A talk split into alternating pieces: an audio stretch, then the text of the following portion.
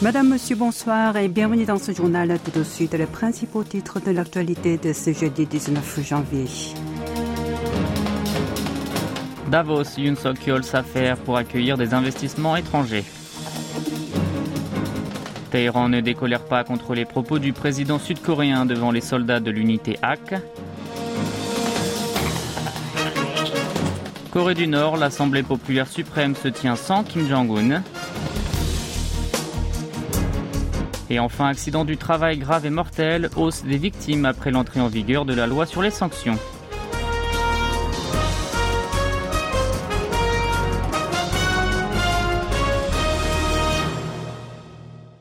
Visite à Davos en Suisse, le président sud-coréen a rencontré des leaders de nombreuses entreprises étrangères présents au Forum économique mondial. L'occasion pour Yoon Song-yeol de remercier notamment Patrick Kelsinger, PDG d'Intel, pour les activités que la société américaine a menées durant euh, des décennies dans son pays. Le chef de l'État, se présentant comme le premier agent commercial du pays, leur a demandé de faire des investissements en Corée du Sud. Il a également suggéré la possible dérégulation dans le but de respecter les normes internationales en la matière en cas de grand flux de capitaux étrangers.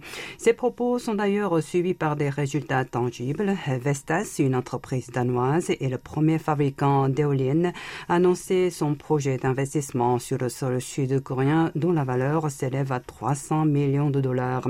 Grâce à ce projet, des usines de fabrication de composantes de turbines seront construites au pays du matin clair, ce qui prouve, selon le bureau présidentiel de Yongsan, que le pays est une destination phare des investissements des multinationales. Un événement spécial a également été organisé pour demander le soutien de la communauté internationale à la candidature de Busan pour l'organisation de l'exposition universelle de 2030. La polémique ne désenfle pas. Téhéran continue à mettre en cause les propos tenus par le président sud-coréen lors de sa visite à l'unité militaire sud-coréenne HAK stationnée aux Émirats arabes unis. S'exprimant devant les soldats, Yoon Suk-yeol a déclaré que la sécurité d'un pays frère est la nôtre. L'ennemi est l'État le plus menaçant pour les Émirats arabes unis et l'Iran et celui pour la Corée du Sud et sa voisine du Nord. Ulcéré par ces mots, le ministère iranien des Affaires étrangères avait aussitôt demandé des explications à Séoul et hier il a fait venir à son siège Yoon Kang-hyun, ambassadeur sud-coréen à Téhéran, pour faire part de sa protestation et réclamer à l'administration Yoon de rectifier sa prise de position. À en croire l'agence de presse locale ISNA, le haut diplomate a été reçu par le vice-ministre chargé des affaires des organisations internationales, Reza Najafi. Celui-ci a alors souligné que son pays maintenait des relations d'amitié avec la plupart des États de la région du Golfe. Il a ensuite ajouté que la remarque du président entravait les liens et détériorait la paix et la stabilité du Moyen-Orient. Yoon a alors exhorté une nouvelle fois le gouvernement sud-coréen à livrer des explications. Le ministère sud-coréen des Affaires étrangères n'a pas tardé lui non plus à convoquer l'ambassadeur iranien à Séoul pour s'expliquer sur les propos de Yoon Song-yeol. Lors d'un point de presse aujourd'hui, son porte-parole Im Su-sok a précisé que son premier vice-ministre Cho Hyun-dong avait une nouvelle fois fait connaître à Saed euh, Chavez-Tari la position de l'administration Yoon. Selon la voix de la diplomatie sud-coréenne, Cho a alors redit que son chef de l'État avait fait la remarque en question seulement pour encourager ses soldats en mission à Abu Dhabi et que sa parole n'avait donc rien à voir avec les relations de terrain avec les pays étrangers, plus particulièrement avec celui du matin clair, et d'ajouter que le gouvernement sud-coréen a toujours la volonté intacte de développer davantage ses liens avec la République islamique d'Iran et qu'il poursuivra ses efforts en ce sens. Direction maintenant les États-Unis. La Commission sur la péninsule coréenne du Centre américain pour les études stratégiques et internationales a publié hier un rapport sur la politique vis-à-vis de la Corée du Nord et une dissuasion élargie. L'un des points qui attire une attention particulière porte sur la possibilité pour les États-Unis de redéployer leurs armes nucléaires tactiques dans la péninsule, retirées dans les années 90. Selon le think tank basé à Washington, dans la situation actuelle, les USA ne doivent ni les réinstaller en Corée du Sud, ni accepter que celles Russie se dote de l'arsenal atomique.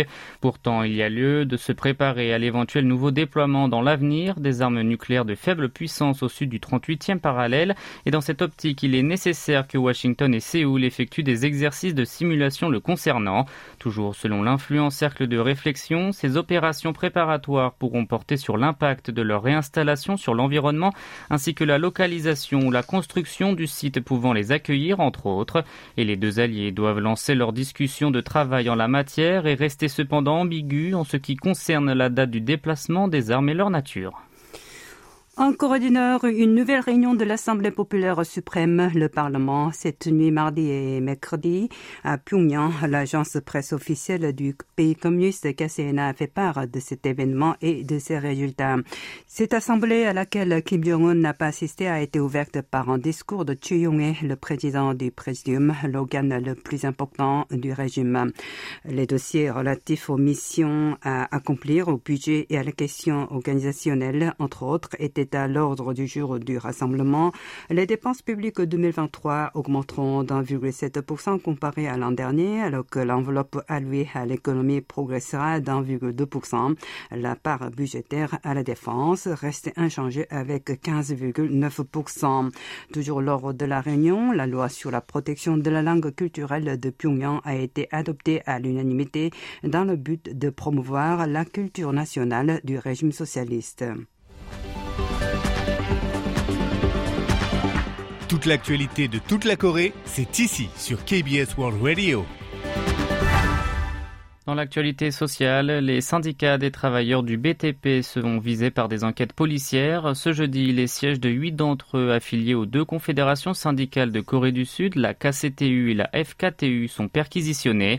Les policiers cherchent à y saisir notamment les registres de comptabilité comportant le versement des salaires de leurs dirigeants en charge des négociations avec le patronat. L'enjeu de ces descentes est de savoir s'ils sont intervenus dans les actes illicites sur les chantiers de construction. La police nationale a durci le mois dernier son contrôle sur ces actes contraires aux règles encadrées. Depuis, elle a ouvert des enquêtes sur un total de 13 affaires de violation dans lesquelles sont impliqués 126 syndicalistes. Deux d'entre eux ont été placés derrière les barreaux. Cela fait presque un an que la loi sur l'ascension en cas d'accident du travail grave et mortel est entrée en vigueur. L'heure est au premier bilan. D'après le ministère de l'Emploi et du Travail qui a publié aujourd'hui les statistiques sur le sujet, l'an dernier, un total de 644 personnes sont décédées suite à un accident grave du travail à travers le pays. Cela représente une baisse de 39 individus par rapport à 2021. Ce qui est préoccupant, voire surprenant, c'est que 256 d'entre eux sont des employés d'entreprises de plus de 50 salariés permanents ou sur des chantiers de travaux dont le montant est supérieur à 5 milliards de won, soit 3,7 millions d'euros, auxquels est pour le moment appliquée la législation.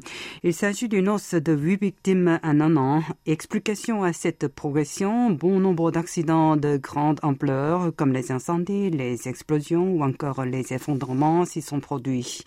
A contrario, le chiffre s'est affaibli dans les firmes comptant moins de 50 salariés. En vertu de la loi en question, les chefs d'entreprise doivent faire en sorte de les prévenir. Si leurs efforts sont jugés insuffisants, ils peuvent encourir une peine d'emprisonnement d'au moins un an et une amende maximale de 1 milliard de won, soit 750 000 euros en cas de décès de leurs employés. Suite à l'assouplissement des mesures sanitaires liées au Covid-19, l'île méridionale de Jeju, située au sud-ouest de la péninsule, est de nouveau peuplée par les sportifs présents pour leur entraînement hivernaux. Les bruits légers des coups de batte retentissent dans le ciel où les balles de baseball dessinent ainsi des lignes plutôt joviales. L'équipe de baseball du lycée Soleil se concentre lors des exercices prévus jusqu'à la fin février et ce même durant les congés du Nouvel An lunaire ce week-end. Pour Kim Sogin, le manager de l'équipe lycéenne Jeju est un choix optimal pour la préparation physique avec son climat doux, même en hiver, une saison où le risque de blessure augmente en général. Durant cette période se rue en effet un grand nombre d'équipes de football lycéennes et universitaires, tout comme des groupes professionnels, tout le nombre d'occasions accrues afin d'organiser des matchs d'entraînement, comme le témoigne Shin Yeon-ho, le coach de l'équipe de football de l'université Goryeo. Certes, l'atténuation des mesures contre le coronavirus a rouvert la porte vers les entraînements à l'étranger, mais l'île de Jeju reste le lieu le plus alléchant pour les équipes sportives. Cet hiver, environ 26 000 athlètes amateurs et professionnels ont ainsi choisi cette île qui en accueillait avant la pandémie pas moins de 90 000 chaque année. Ce nombre a baissé jusqu'à 20 000 en 2020 avant de rebondir pour atteindre 53 000 l'an dernier. De son côté, la collectivité locale s'engage à renforcer le soutien et la communication auprès des associations de diverses disciplines pour attirer cette année 100 000 sportifs et à moderniser davantage les installations en vue d'accueillir le Festival national des sports 2026.